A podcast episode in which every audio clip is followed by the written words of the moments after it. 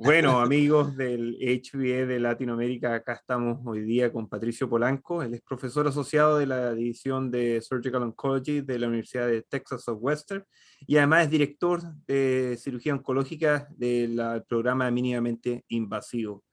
Eh, Patricio es de Perú y hoy día conversaremos de páncreas y de cirugía mínimamente invasiva. Hola Patricio, ¿cómo estás? Muy bien, Eduardo. Muchas gracias uh, por la invitación a ti, al a HPVA. Un honor estar uh, en esta entrevista y, bueno, compartir este, esa siguiente hora contigo. Gracias. Oye, tú eres nuestro primer invitado de Perú y Perú tiene muchas cosas lindas. Entre ellas, uno podría decir que el pisco y el ceviche. Uh, pero cuéntanos un poco qué significa para ti ser, eh, eh, haber eh, nacido en Perú, qué echas de menos y cómo te sientes después de tanto tiempo en Estados Unidos. Luego de 15 años de estar acá ya en, en Estados Unidos, felizmente haciendo lo que a uno le gusta y creciendo profesionalmente y, y disfrutando uh, de lo que este país tiene uh, por ofrecer, no quita eso en nada eh, lo que uno extraña, la nostalgia que conlleva el haber dejado a la familia, a los amigos, eh, ya hace mucho tiempo, ¿no? Y creo que eso nunca se pierde, ¿no? Eh, el cariño y, la añoranza de, tu tierra, ¿no? De tu patria. Claro. Oye, eh, ¿por qué estudiaste medicina y finalmente por qué elegiste cirugía? ¿Qué fue lo que te motivó? ¿Quiénes fueron los que te inspiraron? Bueno, la inspiración por medicina viene, viene por mi padre, que es eh, hasta ese momento era el único médico de la familia. Mi padre era cirujano general. De hecho, él, bueno, él es peruano, pero él se entrenó en la Universidad de Buenos Aires, en Argentina, en los años 50. Él es de, la escuela de Finoquieto, a, de una escuela de cirugía muy clásica. Pasó 25 años de su vida allá, de hecho. Y luego se casó con mi madre y se mudó otra vez a Perú. Eh, por eso sí me considero medio argentino por el lado materno, ¿no? Y el hecho es que en realidad yo no estaba interesado en, en medicina y cirugía en los primeros años, eh, casi terminando la secundaria. Ya luego tuve un vuelto de, de 360 eh, eh, y, y, no sé, me apasioné con lo que hacía mi papá, me apasioné con el mundo de la medicina en general. Pero al término de la carrera de medicina en, en Perú, eh, no pensaba yo realmente ser cirujano. Me, me atraía mucho la patología gastrointestinal, la anatomía, la fisiología gastrointestinal y, me gustaban los procedimientos. Entonces yo pensaba que iba a ser gastroenterólogo o gastroenterólogo intervencionista y, pensé que ese era mi, mi, mi, camino a seguir. Y fue, sino cuando um, hice mi servicio rural, que yo sé muchos países de, de, nosotros eh, tienen este servicio mandatorio, obligatorio, que en Perú se llama el SERUM, el Servicio Rural de Medicina, que lo hice a través de la Marina de Guerra del Perú, en la Fuerza Naval. De hecho, lo hice en la Fuerza Naval de la Amazonía. Entonces, mis primeros seis meses de ese año estaba destacado en un um, buque operativo, de buque de guerra, que patrullaba el río Putumayo y el Amazonas, en la frontera entre Perú y Colombia. ¿no? Y yo era el médico pues, encargado del, del, de la tripulación. Todo gente sana, todo gente joven, pero eh, lo cierto es que me, me expuso eso mucho a muchos aspectos de medicina pero sobre todo de trauma. Eh, tuvimos episodios de dolores abdominal agudos. Y si bien yo era muy estudioso y, dedicado a hacer medicina, me di cuenta, creo que en ese momento, de que eh, tú puedes estudiar muchos aspectos de medicina y, ser uh, uh, autodidacta. Pero cuando se trata de procedimientos, de intervenciones y situaciones de emergencias, un poco que eh, me lamenté no tener más destrezas quirúrgicas. Y ahí me di cuenta de este paradigma o este, este eh, eh, dicho que decimos en nuestro país, probablemente en el estudio también, que, que, que luego lo confirmé en los años siguientes, que es que eh, un, un, buen cirujano puede ser un muy buen clínico también. Claro. Pero un muy buen clínico jamás va a ser un buen cirujano. y, y, y, sentí que, que, cirugía general era, era una, un, un, complemento perfecto para, para, lo que yo quería hacer en ese momento. ¿no? ¿Y cirugía dónde hiciste? ¿Dónde hiciste tú? ¿Tú hiciste residencia en Perú o no? Sí, sí. Yo, eh, bueno, mi, escuela de medicina la hice en la Universidad uh, San Martín de Porres y luego de mi servicio rural hice eh, mi residencia a través de esa escuela, a través de, la Facultad de Medicina de la Universidad San Martín, en el Hospital Guillermo Almenar Irigoyen, que es un hospital, los hospitales más grandes de, de, de Lima, es del Seguro Social, y tuve la suerte, bueno, eh, postulé y tuve la opción de, de elegir ir allí. Y es exactamente por esa eh, atracción que tenía yo a cosas de innovación más modernas, era el hospital que hacía más laparoscopía, es el único hospital que hacía trasplante hepáticos en ese momento en, Lima, y sentí que me iba a poder dar el, entrenamiento más eh, eh, actualizado para Lima y Perú en, el momento. ¿Cómo es la formación de un cirujano en, en Perú? ¿Cuántos años son? ¿Cómo es la transición? Eh, cuéntanos un poco porque yo creo que todos los países tienen distintos matices y es importante, importante saber el matiz de Perú. Sí, sí, eh, bueno, son siete años de, medicina. El séptimo año es el internado, que acá en Estados Unidos el internado es parte de la residencia, ¿no? Allá en, en, en, en Perú es el último año de medicina. Y luego haces un año de servicio rural, que, que era lo que comentaba, y ya luego regresas a, si quieres, uno a, hacer la, residencia, ¿no? De entrenamiento de, de, bueno, de la especialidad que uno prefiera. en cirugía general son tres años. Y en ese momento, en realidad, cuando yo me gradué, no habían eh, opciones de, de, fellowships o de subespecialidades. Y eh, fue, esa, fue esa curiosidad, esa intención de querer entrenarme más. En ese momento, durante la residencia, me interesé mucho en lo que es cirugía de trauma y es que fue, fue eso que me llevó a buscar a la posibilidad de entrenarme en algún lugar de cirugía de trauma. Hice rotaciones en, en, el Hospital Universitario del Valle en, Cali, e hice unas rotaciones breves en, en, Buenos, hospitales de Buenos Aires, pero mi interés era hacer trauma en ese momento y eso fue prácticamente lo que al final me, me llevó a Estados Unidos, interesantemente. Eh, luego eh, me, me, involucré con el, el, como decía, con la gente, con un network de trauma, fundamentalmente a través de eh, cirujanos de peruanos y, colombianos que conocí en mis rotaciones allá. Y luego, a través de la Sociedad Panamericana de Trauma, conocí un, un cirujano que se llama Andrew Peitzman, Andy Peitzman, que es un nombre muy grande en el mundo de trauma, ha sido presidente del WAST y él es vice chair del Departamento de Cirugía en la Universidad de Pittsburgh. Él fue el que eh, lo contacté, me invitó a hacer un observership, que como sabes es solamente ir y observar por un par de meses, y como a mí, o sea, no me puedo quedar tranquilo y de, observador no podía hacer mucho, le dije si, cuando estaba observando, si tenía algo que yo pudiera hacer, que obviamente no sea clínico, ¿no? Porque no, como observador uno no puede operar, ni tocar pacientes, ni, ni lavarse en, en, las cirugías. Entonces eh, me dio un par de proyectos, de hecho, me dio dos floppy drives, esos, esos disquetes que ya, no, ya ni se ven, y me dice, mira, acá hay, una, acá hay una base de datos que comenzó un presidente mío, a ver, investiga a ver qué puedes hacer con esto, ¿no? Y era una, era una, era una data de, Excel con una base de datos inicial de, de, cirugías hepáticas por trauma. Y eso me interesó mucho porque estamos en la época que todo era eh, control de daños y eh, no hay que hacer resecciones, etc. Y empecé a investigar, me metí, bueno, me senté con el otro país, discutí ciertas preguntas específicas de, de, investigación que podríamos eh, resolver con esta base de datos. Y bueno, terminé pasando muchas tardes en, los, cuartos de historias clínicas. En esa época había microfilms que, que parecían de, una película americana, ¿cierto? De que estás con el microfilm viendo las historias clínicas que están escaneadas. Y así terminé escribiendo los primeros dos papeles con Andy Peitzman, todavía como un observer, ¿no?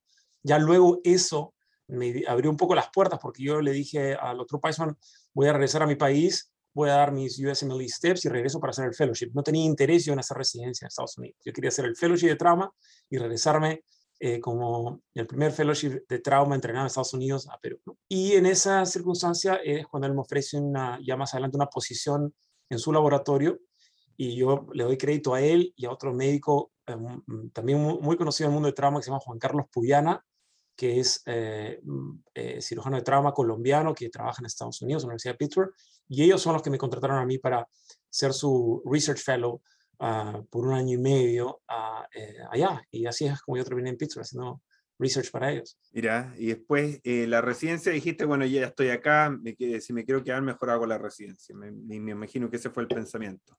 Más o menos, en realidad. Yo no quería hacer la residencia. Y eh, es, ahí, es, ahí es una de mis primeras lecciones. Cuando uno no tiene la perspectiva amplia que tiene la gente que es ah, mayor que uno y tiene más experiencia de vida, me senté con Andy Pashman y digo, yo, yo creo que quiero hacer el fellowship primero y si luego veo que quiero hacerla, me quiero quedar y si me gusta lo suficiente, después regreso a la residencia o de repente me saltó unos años de residencia.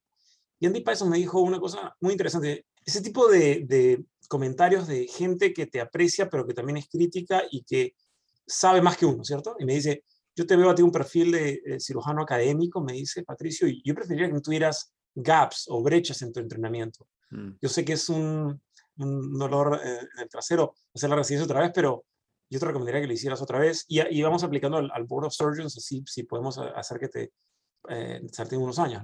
Y ahí fue que yo apliqué, yo en realidad no sabía que él pensaba, o el grupo, de, o el director del programa de ahí pensaba ofrecerme una plaza, yo en realidad apliqué ampliamente a todos Estados Unidos en ese momento. Y tuve la suerte de ya quedarme en, la Universidad de Pittsburgh. Mira qué bueno.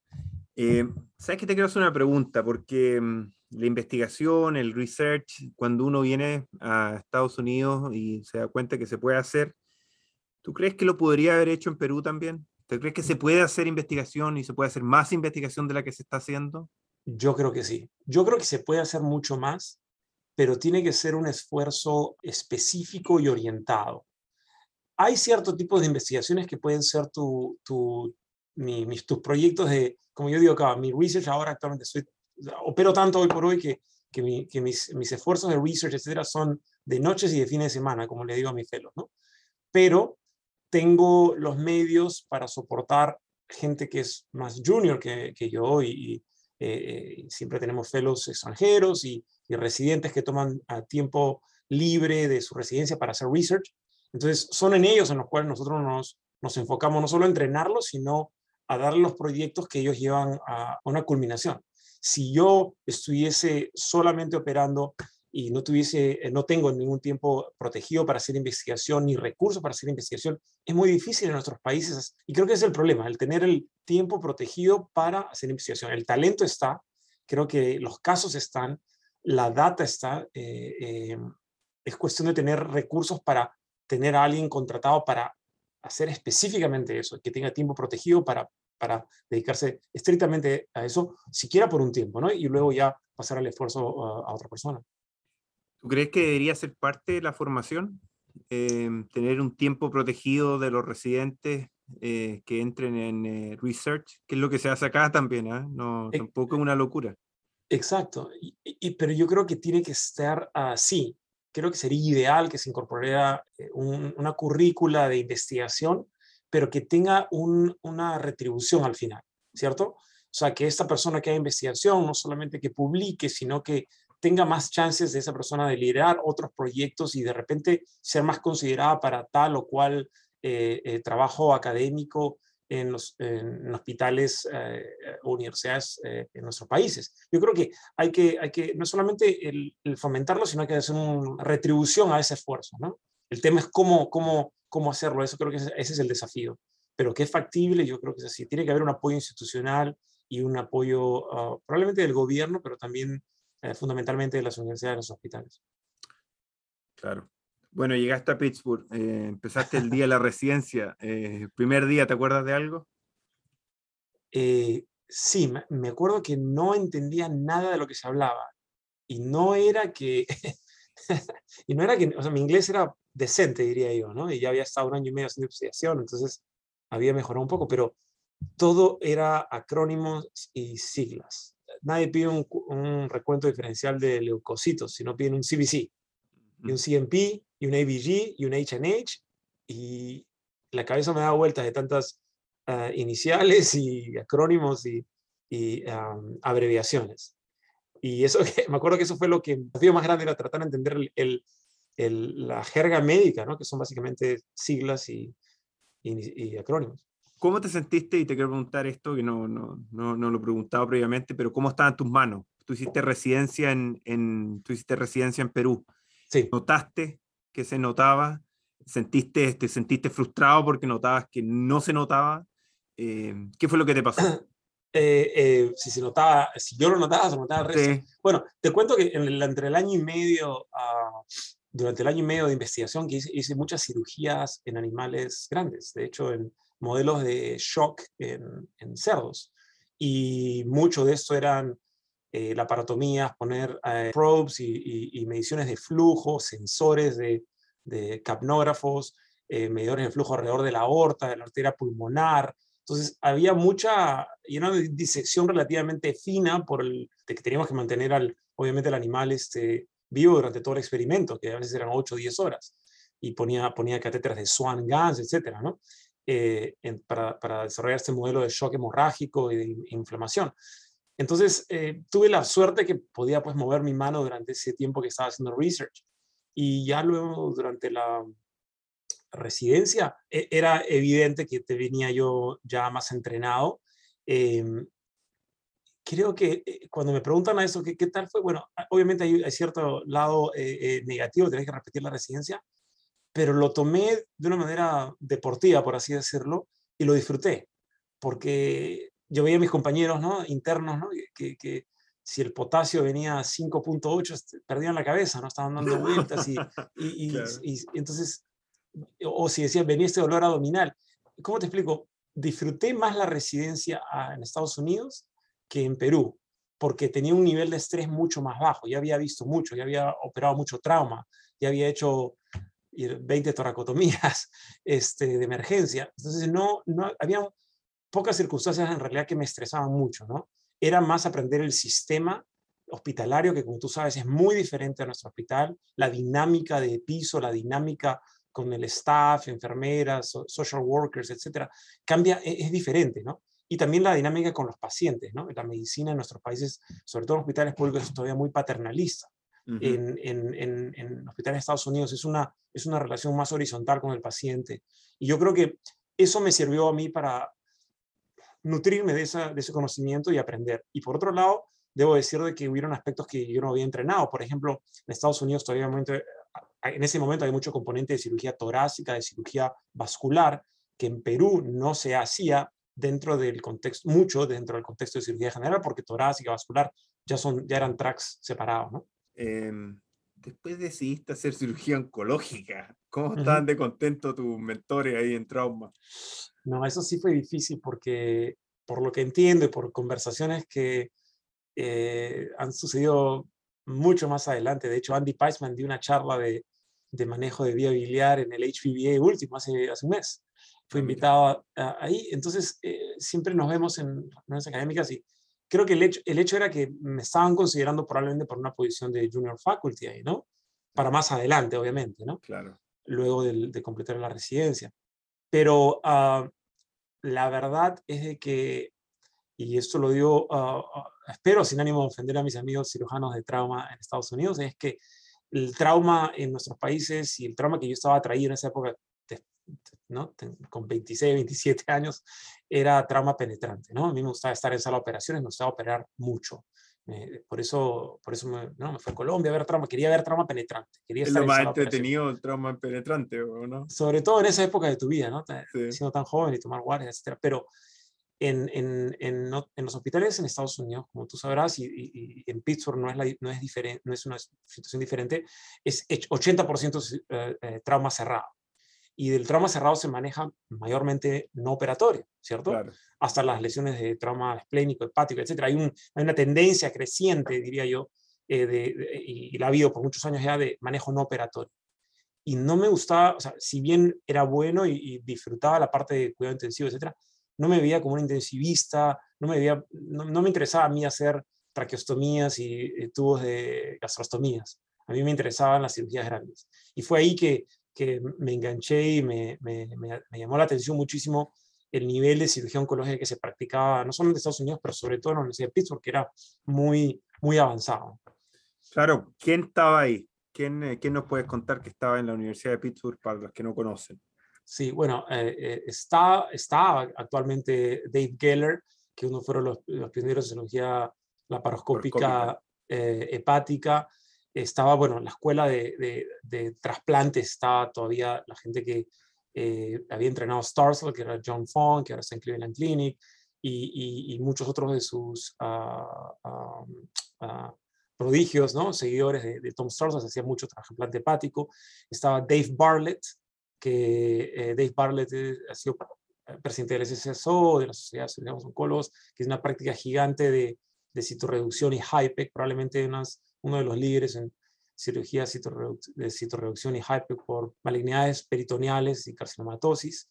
Y bueno, eh, estaba también, eh, está, estaba en ese momento Herbert Z y Amer Surikat y, y, James Moser, que comenzaron en realidad eh, y desarrollaron las técnicas de cirugía robótica de páncreas, ¿no? Y y eso fue, eso fue lo que me exponía todos los días, ¿no? Entonces era, era, era, una, era una cosa completamente diferente a la que ya estaba expuesto en Perú y cirugías que no había visto. Perfusión hepática aislada para metástasis eh, de melanoma, eh, perfusión de eh, extremidades aisladas con hipertermia para melanoma y sarcomas, cosas que, que, en realidad eran muy innovadoras y, siguen siendo innovadoras. En realidad no hay muchos lugares en Estados Unidos o en el mundo que, que hagan eso con frecuencia. ¿Qué te gusta más, el páncreas o el hígado? Hoy por hoy el páncreas. Creo que es eh, H, HPV, pero con una P grande y una H que le sigue. ¿Qué te gusta el páncreas? Es un misterio. ¿Qué te gusta el páncreas? Eh, eh, es, es, es, es, en realidad es un órgano que creo que yo no entendemos bien, ¿no? Eh, de, del punto de vista fisiopatológico, creo que no lo entendemos completamente. ¿no? Tú expones a dos personas al mismo agente, a la misma droga o a la misma a, injuria que podría ser alcohol o cigarrillo, etcétera, y uno desarrolla paquetitis y el otro no. Y, y hay, un, hay, un, efecto cascada que pareciera que, que, que es incontrolable, que, que, ningún otro órgano lo puede regular. ¿no? Eh, eh, y eso por un lado. Y segundo, creo que es el, el, el, haber crecido con ese otro dicho muy conocido en Estados Unidos que es don't mess with the pancreas, ¿no? Que es, que es no te metas con el páncreas. Y a mí cada vez que me dijeron no, te, no hagas esto, eh, me daba ir por el otro lado, ¿no? Eh, y yo creo que es, es, ese, ese, es, una, es una, la relación con el páncreas es interesante, es una relación de respeto, creo yo, este, importante, ¿no? Operamos en el páncreas, pero creo que lo respetamos mucho porque sabemos que en cualquier momento los dioses o las diosas del páncreas no, nos van a venir a buscar con alguna complicación. Yo, yo creo que dentro de la cirugía de cabeza de páncreas, una de las mayores innovaciones o mayores ventajas que se ha logrado es definir un poco la resección del margen de la, de la arteria mesentérica superior.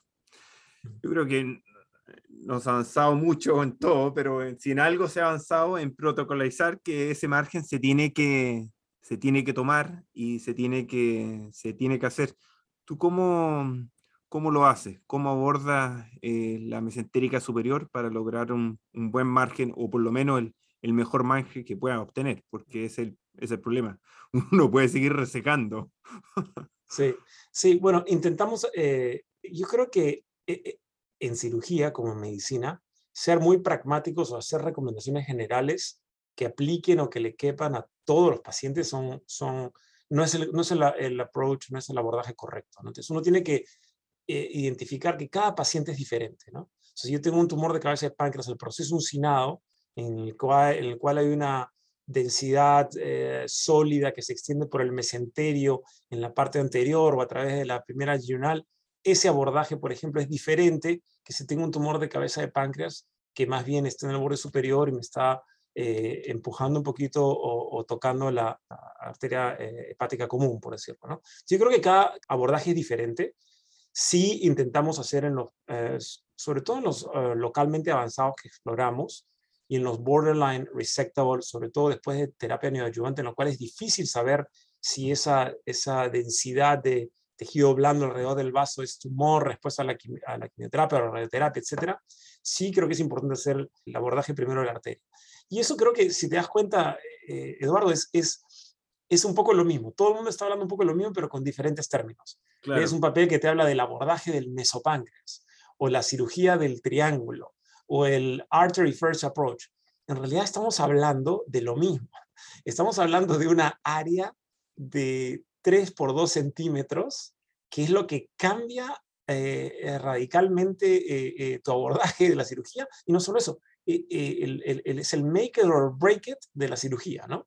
Y, mm. y, estamos hablando de una área tan pequeña, sin embargo, creo que es ahí cuando todos nosotros le bajamos un poco volumen a la música, le decimos a la gente en sala de operaciones que hagan una pausa y, no, sean, no hagan tanta bulla, porque esa disección es finalmente más este, delicada en tumores grandes que están abocándose a la mesentérica superior. A veces hay que hacer un abordaje infra, transmesocolónico y disecar la arteria eh, hepática hacia el lado derecho. En tumores del cuello, del páncreas, a veces abordamos, eh, hacemos artery first approach, pero lo abordamos por el lado izquierdo. La mayoría de las veces, porque estamos tan acostumbrados a hacer, eh, eh, sobre todo en los borderline resectables, en, los borderlands y en los resecables, hacemos básicamente los hacemos el 80%, si no más, de manera robótica.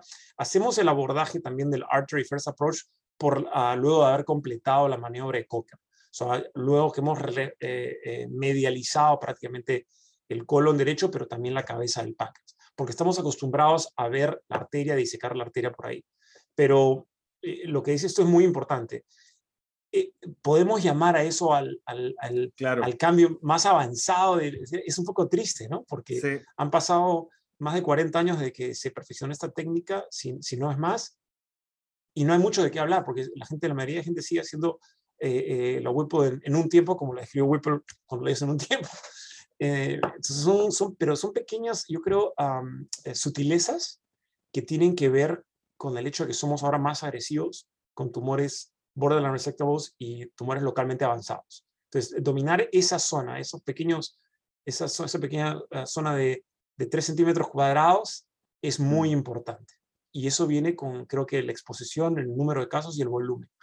Uh, eso es lo que hace la diferencia, creo yo, en, en un centro de, de, de, volumen alto de cirugía versus eh, eh, centros de, cáncer que no ven tantas patologías. ¿no?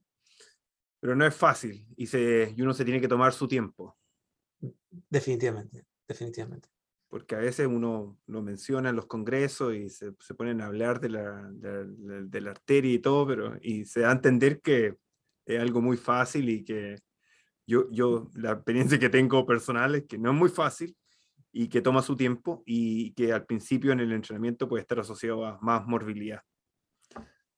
Definitivamente. Yo creo que eh, nadie saliendo de residencia o más que un fellowship, así sea fellowship en, centros de eh, cáncer alto, eh, nadie, nadie domina eso. Eso es una cosa que viene con el tiempo y yo creo que con un volumen importante de casos de páncreas al mes, no te hablo al anual, al mes, significa hacerlo esto rutinariamente, probablemente sientes cómodo disecando esa zona ah, ah, mucho mejor pasado 5, 7 o 10 años, dependiendo del volumen. No es un tiempo específico, yo creo que es un, el número de casos eh, eh, más bien. ¿Alguna pregunta eh, totalmente aparte de esto y quizás ojalá no nos vayamos del tema que me interesa hablar contigo? Cáncer de páncreas. Em, tú ya tenías experiencia cuando llegaste de Perú y tenías una forma de disecar. Eh, esa forma de disecar cambió mucho y, y, con cuál te sientes cómoda, porque a veces la escuela es de disección con Metzenbaum, hay otras escuelas que son con disección con eh, el, el, ángulo recto, hay otras escuelas que son con disección con el electrocauterio. El, el tema, creo que la disección depende dónde estás operando y con quién estás operando. Obviamente qué caso estás haciendo también pero las expectativas en hospitales académicos ah, como el que me entrené y como el que estoy ahora, nuestro hospital tiene, nuestro, el UT Southwestern es el programa de residencia más grande de Estados Unidos. Tenemos 13 residentes categóricos, ¿no? Entonces las expectativas de dejar hacer uh, eh, cierta parte de la cirugía a los residentes es alta. Entonces ahí es cuando uno, uno termina haciendo más el ángulo recto, disecando con el, con el, el codito o el ángulo recto que le llaman algunos, para que el residente utilice el cauterio. Y, yo creo que los residentes hoy por hoy ya saben que, que el que hace la cirugía es el que tiene el disector, ¿no? El, ángulo recto, no tanto el cauterio en esas circunstancias. Pero te soy sincero, cuando estoy en las circunstancias en que estoy operando solo, estoy operando con un PA, con un physician assistant, no con un residente, y hay menos necesidad de hacer esta, esta dinámica o este baile eh, eh, académico de, de, eh, de, de, entrenamiento, de educación, yo hago bastante disección con el Metzenbaum scissors. Y, y, hoy por hoy es interesante cómo eh, eh, mi cirugía abierta ha afectado eh, o, tiene implicancias en mi cirugía mínimamente invasiva, pero viceversa. En cirugía mínimamente invasiva, básicamente robótica, que somos nosotros, es la plataforma de, elección para nosotros, hacemos mucha disección con, con el hook uh, y es todo con energía monopolar. Y eso ha traducido de que hago a veces en mis cirugías abiertas, hoy por hoy yo creo que hago mucho más disección monopolar y me pillaste porque te quería hacer el gancho con la cirugía robótica y no con esa pregunta.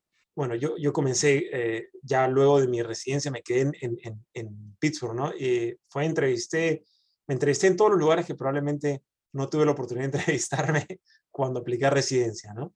Y era porque ya venía de una institución más grande, etcétera. Y, y, tuve probablemente la opción de, de, entrenarme a, a, uno de los otros conocidos por nombre de cirugía oncológica, pero me decidí que era en ese momento ahí porque estábamos haciendo mucho más volumen de, de cirugía peritoneal, de reducción y HIPE, que es, es, componente muy grande de, de, mi práctica actual y también parte de mi investigación, y, y hacía mucha cirugía robótica y me interesaba muchísimo. Y era en ese momento, como te comentaba, Herb y el grupo de él estaban desarrollando la técnica y adquiriendo su curva de aprendizaje. Y hoy por hoy eh, es interesante las vueltas que da la vida porque luego de que a mí me contrató uh, Michael Chori, uno, un nombre muy grande también, el número cirugía patología, que era el chairman acá en UT Southwestern, eh, él luego se movió a otra posición y mi chairman actual es Herbert Z, mi mentor que me entrenó a mí en Pittsburgh. Y eso ha sido terminado a ser un boost para seguir creciendo mi práctica de cirugía mínimamente invasiva. Cuando yo llegué a UT Southwestern no había mucha cirugía robótica hepatobiliar, te diría nada. Entonces me tocó comenzar de cero y, en los hospitales universitarios, en el hospital de veteranos, fue, me tocó hacer la primera resección hepática robótica, la primera pancreatomía robótica, la primera eh, abdomino perineal robótica, porque en ese momento hacía yo, y, todavía ocasionalmente hago todo, todo el espectro de cirugía oncológica gastrointestinal, pero definitivamente eh, me sirvió obviamente los, los, las destrezas, los skills que había adquirido durante el fellowship y no tenía mucho mentorship, ¿no? De, en, esa, en esa área en particular, tenía, tenía partners muy, y tengo partners muy experimentados que felizmente me apoyaron, pero no tenían ellos el, el, el perfil de cirugía mínimamente invasiva, ¿no? Y, la, y, y, y, la entendían? Había cierta resistencia, no te voy a mentir, ¿no? Eh, creo que todos mis, todos mis partners son entrenados en, en, en, prácticamente en Memorial Sloan Kettering y, y es un programa muy clásico de cirugía abierta oncológica, ¿no? Hoy por hoy ya están comenzando a hacer un poco más de cirugía mínimamente invasiva. Se dieron cuenta. ¿Ah? Se dieron cuenta que, que no hay vuelta atrás. Y bueno, y, pero pasaron en todos los programas grandes, ¿no? Eh, llámese eh, Hopkins, en Anderson, etc. A mí me impresionó, en, creo que en Ginebra, ¿te acuerdas cuando John Cameron eh, dijo dos cosas que me impresionaron mucho? Dijo que estaba equivocado y que ofrecía disculpas por el tema de la neoayuvancia. Ajá y que eh, le pongan atención a una persona de John Hopkins eh, que está haciendo cirugía robótica, que le parecía que era la forma de que eh, podía seguir avanzando la cirugía de Whipple. No, definitivamente. yo creo que, sobre todo en cirugía de páncreas, creo que la plataforma robótica es, te permite hacer lo que no se ha podido desarrollar con la cirugía laparoscópica. Si tú pones a pensar que la primera eh, Whipple laparoscópica se hizo en los años 90 y te pones a contar hoy por hoy cuántos cirujanos hepatobiliares hacen eh, cirugía laparoscópica uh, o, o Whipples, pancreatodenectomías laparoscópicas, son contados con, los, con, una mano. Que me refiero a que lo hagan en un volumen alto y con consistencia uh, de reportar sus resultados. Y es porque es una cirugía que es de por sí ya muy difícil. Y en cirugía laparoscópica nosotros nos adaptamos a las limitaciones de la plataforma laparoscópica. Mientras que con el robot, yo creo que nuestras destrezas quirúrgicas se incrementan. Lo digo siempre cuando me toca una charla de esto. Eh, y me muestro un video solamente la pancreatinostomía, en la cual la mitad de los puntos los estoy poniendo con la mano izquierda. Entonces, cuando vienen mis amigos laparoscopistas y me dicen, no, pero yo puedo hacer tal o cual cirugía. Sí, pero puedes suturar siendo diestro, puedes suturar con el laparoscopio con tu mano izquierda puedes situar de revés con la izquierda siendo diestro. Bueno, yo puedo hacer todo eso con el robot y, lo hacemos, no solo yo, me refiero, a todos los que hacen. Y cualquiera que use el robot. Ese es el problema, ¿no? Porque me imagino que hay gente que podrá hacerlo. Yo creo que, no sé, Bryce Calle podrá hacerlo. No, no, no lo sé, no tengo idea. Eh, pero lo importante es que eh, lo, lo universaliza más y por eso probablemente la opción ha sido mayor. Definitivamente. Definitivamente yo creo que yo sé que hay una brecha todavía de tecnología en muchos aspectos y no quiero eh, sobre eh, eh, eh, dimensionar el, rol de cirugía robótica. Todavía está en crecimiento, todavía hay que definir parámetros, hay que mejorar la técnica y, probablemente la, curva de aprendizaje, pero ya en muchos lugares creo que se ha convertido en el estándar, incluyendo en mi institución, cuando pasas esos, esos, niveles. Y una vez que la brecha tecnológica se acorte, cuando otras plataformas robóticas, otras compañías empiecen a manufacturar, a producir el robot y sacarlos al área clínica, los costos se van a reducir, los hospitales van a adquirir las plataformas y yo creo que eh, ahí va a ser el momento que, que, vamos a ver el crecimiento más importante. Ya hay una, uh, docenas de, equipos robóticos en Centroamérica y Sudamérica y vemos ya los primeros datos que vienen de Brasil, de Marcel Machado, de otros grupos importantes ahí que ya están haciendo eh, eh, muy buenas cosas en cirugía de patobiliar robótica. Y, y con, con, las destrezas, con, con, lo habilidoso que son los cirujanos latinoamericanos, yo creo que una vez que se les presente esta oportunidad, eh, lo van a llevar a otro nivel. ¿Qué pacientes no haces por mínimamente por eh, robótico? Y no estoy hablando de lo localmente avanzado, eso olvídalo, ni siquiera los menciones, independiente que lo haga o no. Eh, pero ¿qué pacientes no haces? Porque me imagino que con el 80% siendo robóticos es bastante más fácil responder cuál no haces. Correcto, sí. De repente, si tengo eh, una sospecha de una uh, resección vascular uh, larga, ¿no? O sea, en, términos estrictos, un borderline resectable es un, puede ser un compromiso reconstruible de la vena porta, ¿no? Entonces, si yo veo que voy a hacer un segmento muy largo de la vena porta para reconstruir, prefiero hacerlo abierta, sobre todo si anticipo que voy a necesitar un graft o eh, segmentos cortos hago, yo, hago mis propias reconstrucciones. En segmentos largos o necesidad de, de, de crafts, que a veces usamos la, la, la yugular preferencias porque tenemos involucrados a los trasplantólogos, que es su, no sé, creo que cada grupo tiene su propio truco, ¿no? No, perfecto. Pero esos, ese es el grupo particular. De repente, pacientes, eh, a todo el mundo le pongo la cámara primero porque quiero ver, y si hay, obviamente, si la data que viene de eh, Mass General y Fernández del Castillo es cierta, que hay un 15 a 20% de upstaging cuando, cuando uno hace eh, estadiaje laparoscópico, vale la pena poner la cámara primero antes de hacer una laparotomía que, eh, que es no, no terapéutica, ¿cierto? Entonces pongo la cámara y veo, pero eh, me ha pasado que pacientes que tienen pancreatitis serias asociadas a stent o, o a veces procesos inflamatorios de, de otra índole eh, asociados por cirugías previas, a gastric bypass, etc., eh, a veces prefiero hacerlas ya abiertas directamente. Perfecto. Pero son las menores, la verdad. Las menores. ¿ah? Y cuando te toca una disección difícil, eh, desde el punto de vista que es más laboriosa, que tenga, como tú dijiste, más pancreatitis, que no se visualizó en el, en el escáner, ¿cómo es la pelea? porque el problema del robot que yo le veo es que son limitadas las manos que tiene ahí. Nunca, y no tiene un puño adentro. Sí, sí, sí. ¿Te refieres por temas de sangrado? Dices? Sí.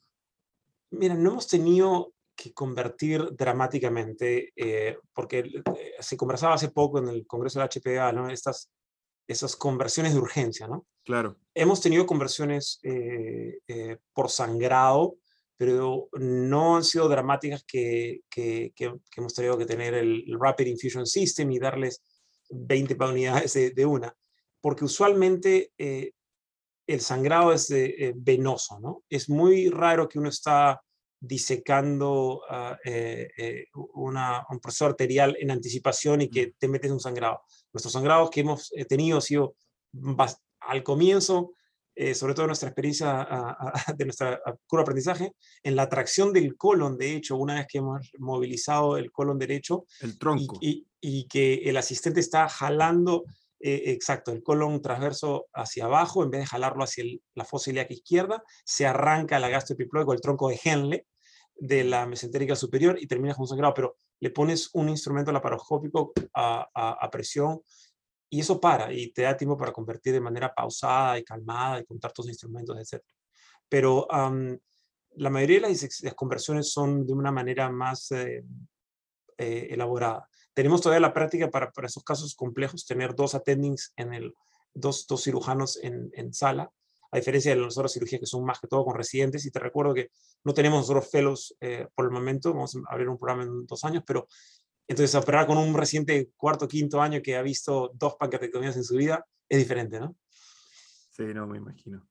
Oye, em, tú llegaste a Dallas, eh, eh, formaste el, el, equipo de robot, iniciaste el programa, eres director. Me imagino que tuviste que separarte arriba del MM y muchas veces eh, pacientes que tienen alta tasa de morbilidad, como los pacientes con pancreatodenectomía.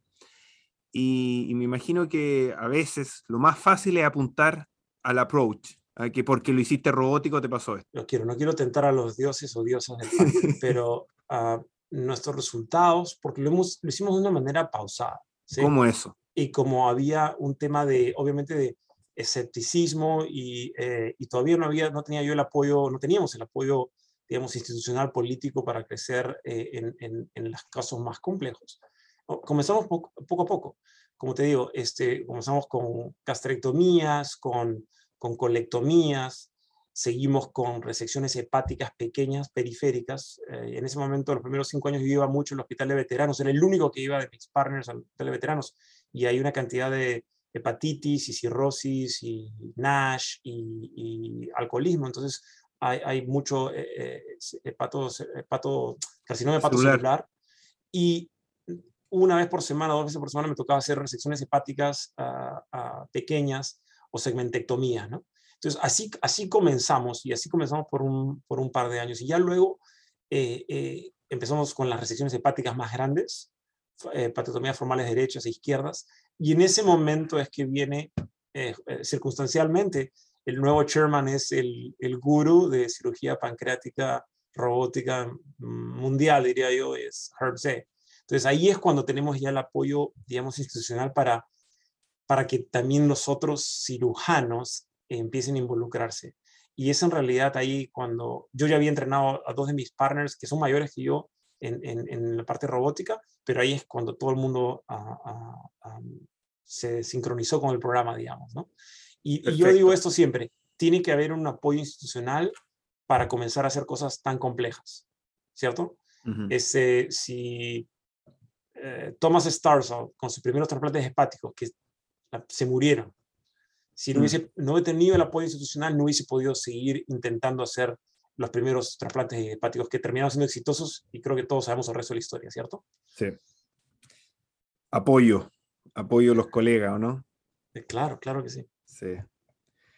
A ti te gusta operar, pero te diste cuenta en cirugía oncológica que probablemente la cirugía no es suficiente en el cáncer de páncreas.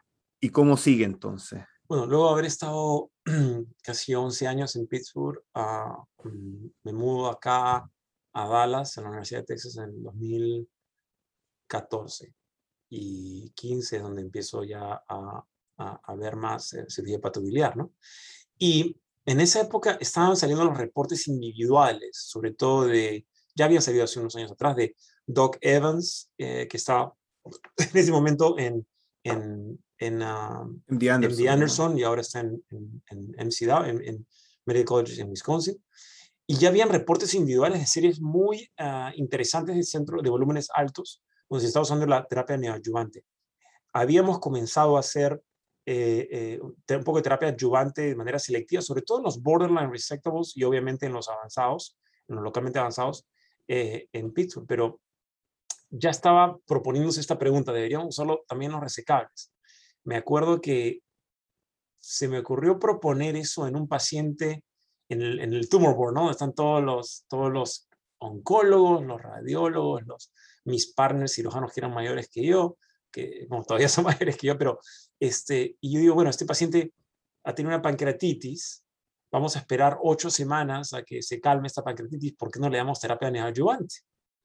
Y era pues como de hacer una herejía, ¿no? Era como, eh, eh, no sé, era como algo totalmente que no, era, no, estaba muy, no estaba, en ese momento creo que el grupo no estaba muy sintonizado. Obviamente, desde entonces han habido muchos cambios en, en, eh, y mucha más data ha venido y, y ahora tenemos diferentes oncólogos, etcétera.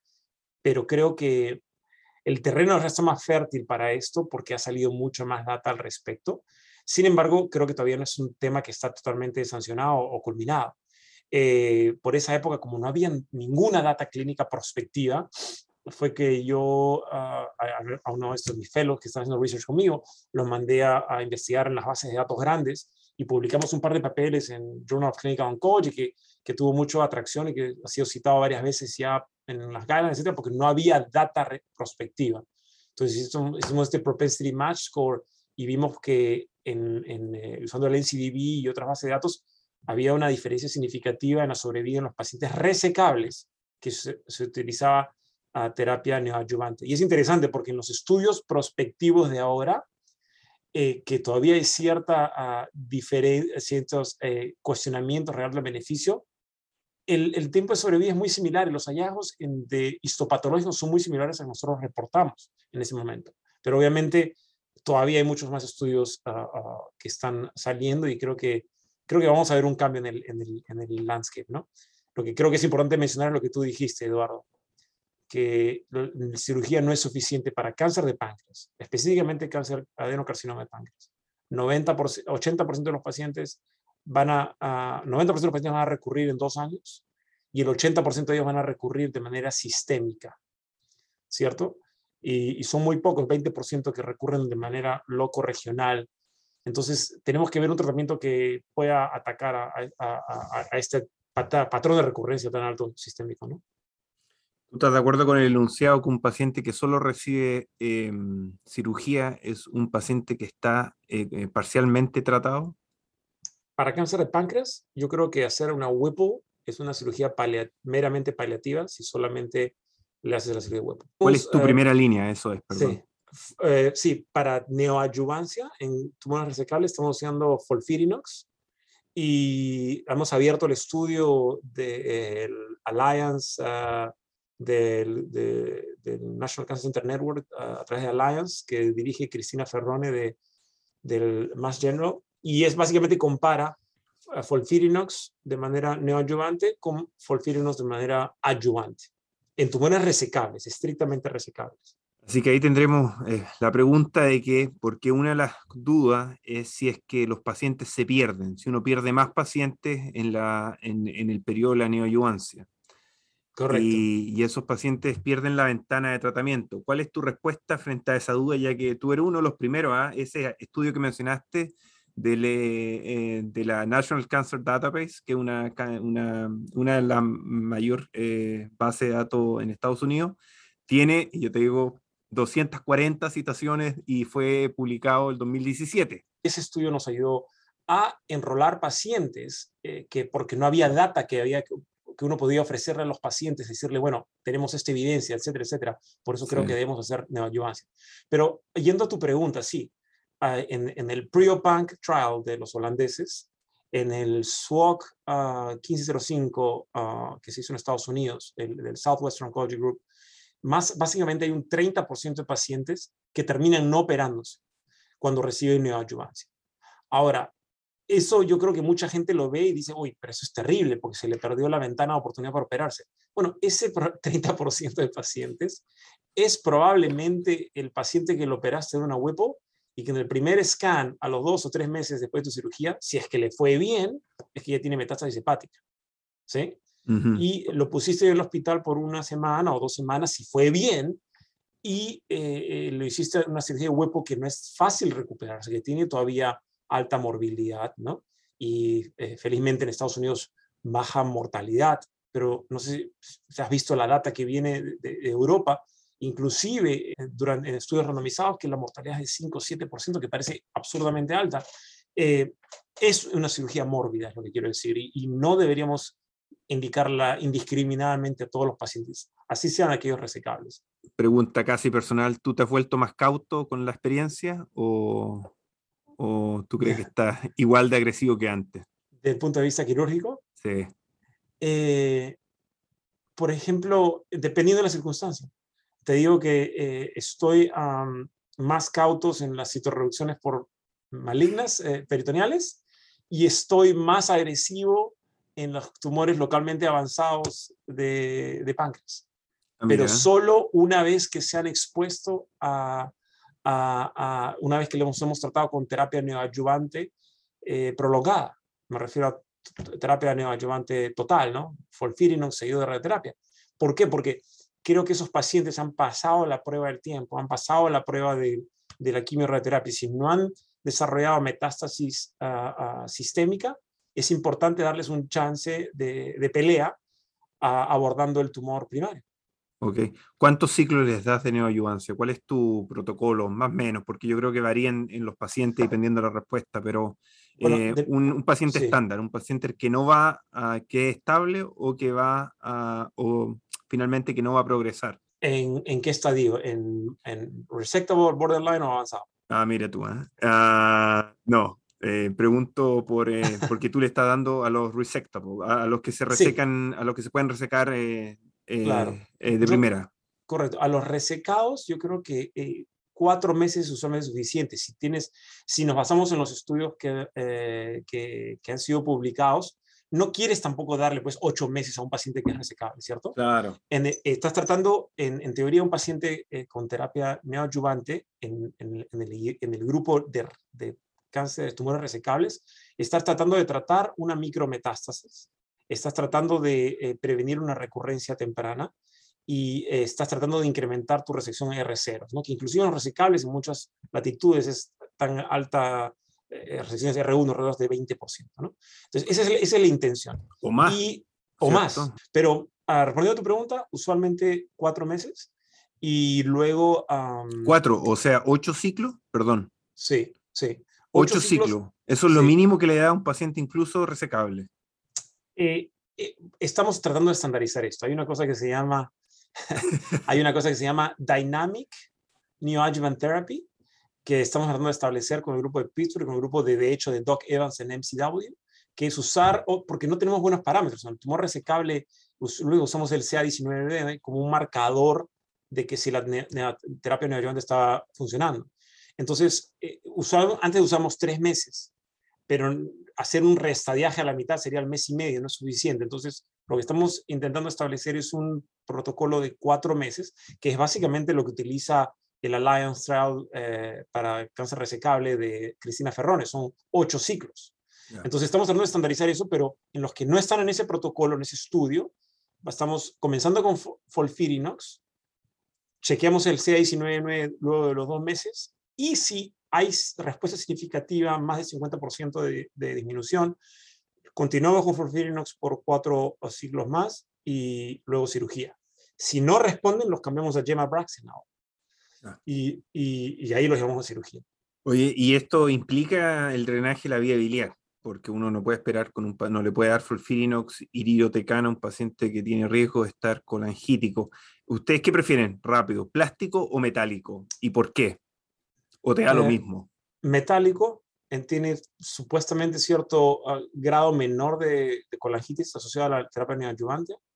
Eh, metálico cubierto es mejor, porque se puede eh, deslizar más rápido ¿no? el, el, cover metal scent. Eh, te digo la verdad, inclusive en los metálicos los hemos operado. Yo sé que hay más, hay más reacción inflamatoria. metálico inflamatoria. Definitivamente la disección es un poco más tediosa, pero no hemos tenido tantos problemas inclusive con robot. Y, y, y la verdad es que eso, esos, esos conductos inflamados son mucho más fáciles de suturar. De anatomosar, ¿cierto? Oh, sí, sí. ciertamente. Oye, eh, radioterapia breve, yo creo que localmente avanzado. ¿Es, es cierto o, o no? Sí, yo creo que todavía uh, cuando hablamos de eh, terapia neoadyuvante eh, total en cáncer de, eh, localmente avanzado, en esos pacientes, por ejemplo, yo creo que tiene el rol uh, de la terapia neoadyuvante, quimioterapia sistémica, tiene que ser más prolongado. Y, y lo mismo que eh, me hacían esa pregunta hoy día, un, un paciente mismo, ¿por qué no comenzar con radioterapia ya, al inicio? porque inclusive esos pacientes con tumor localmente avanzado, invasión vascular, muchos de ellos, la mayoría de ellos, se mueren de enfermedad sistémica.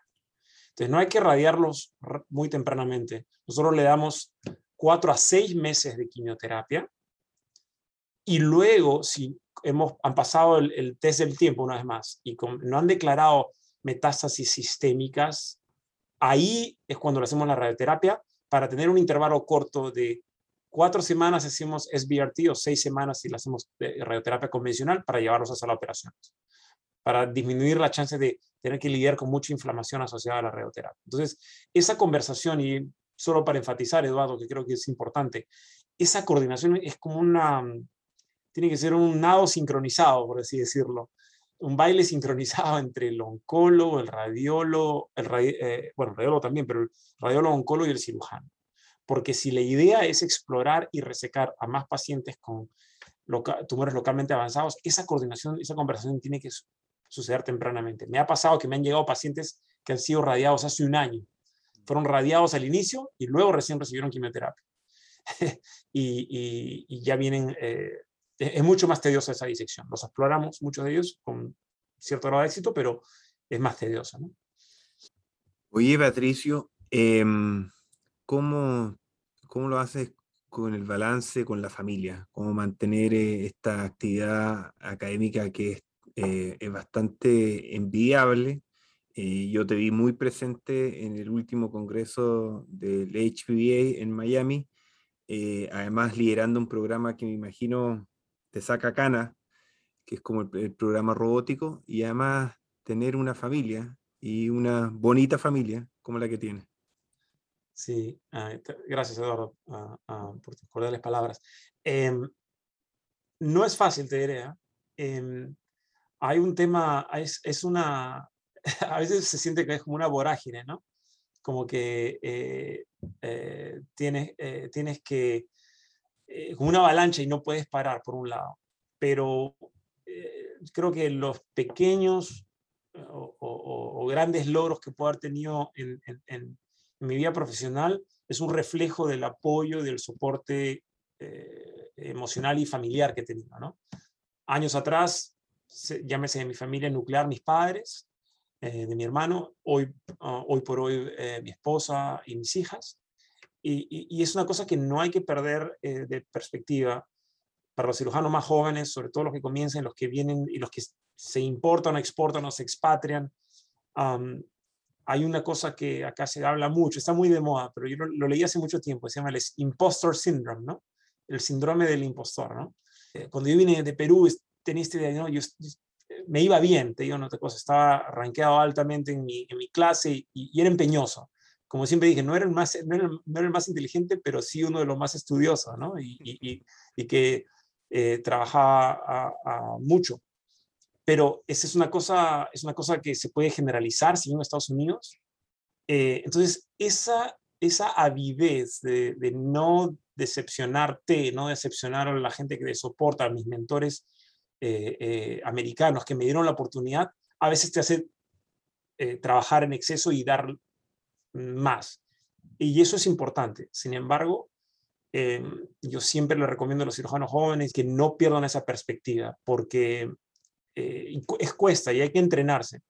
Llevamos, si yo te dijera, dijera todos los años de entrenamiento que he tenido para, lo que, para llegar a lo que estoy haciendo ahorita, ¿no? cirugía de páncreas, robótica, lo decía, años de entrenamiento nunca llevé una clase de balance familiar o, mm. cómo priorizar o, cómo planear financieramente, lo que sea. Son cosas muy importantes en tu vida, casi tan importantes como tu vida profesional, eh, si no más importantes. Cierto. Ya está, pues, Patricio. Muchas gracias por tu tiempo. Yo creo que ha sido de lo más entretenido esta conversación. No, definitivamente, Eduardo. Ha sido un verdadero placer eh, pasar este tiempo contigo. Eh, unas preguntas eh, muy entretenidas, unos temas muy difíciles. y bueno, eh, espero vernos pronto, si Dios quiere, en persona y, lo mismo a la, a la comunidad HPVA latina.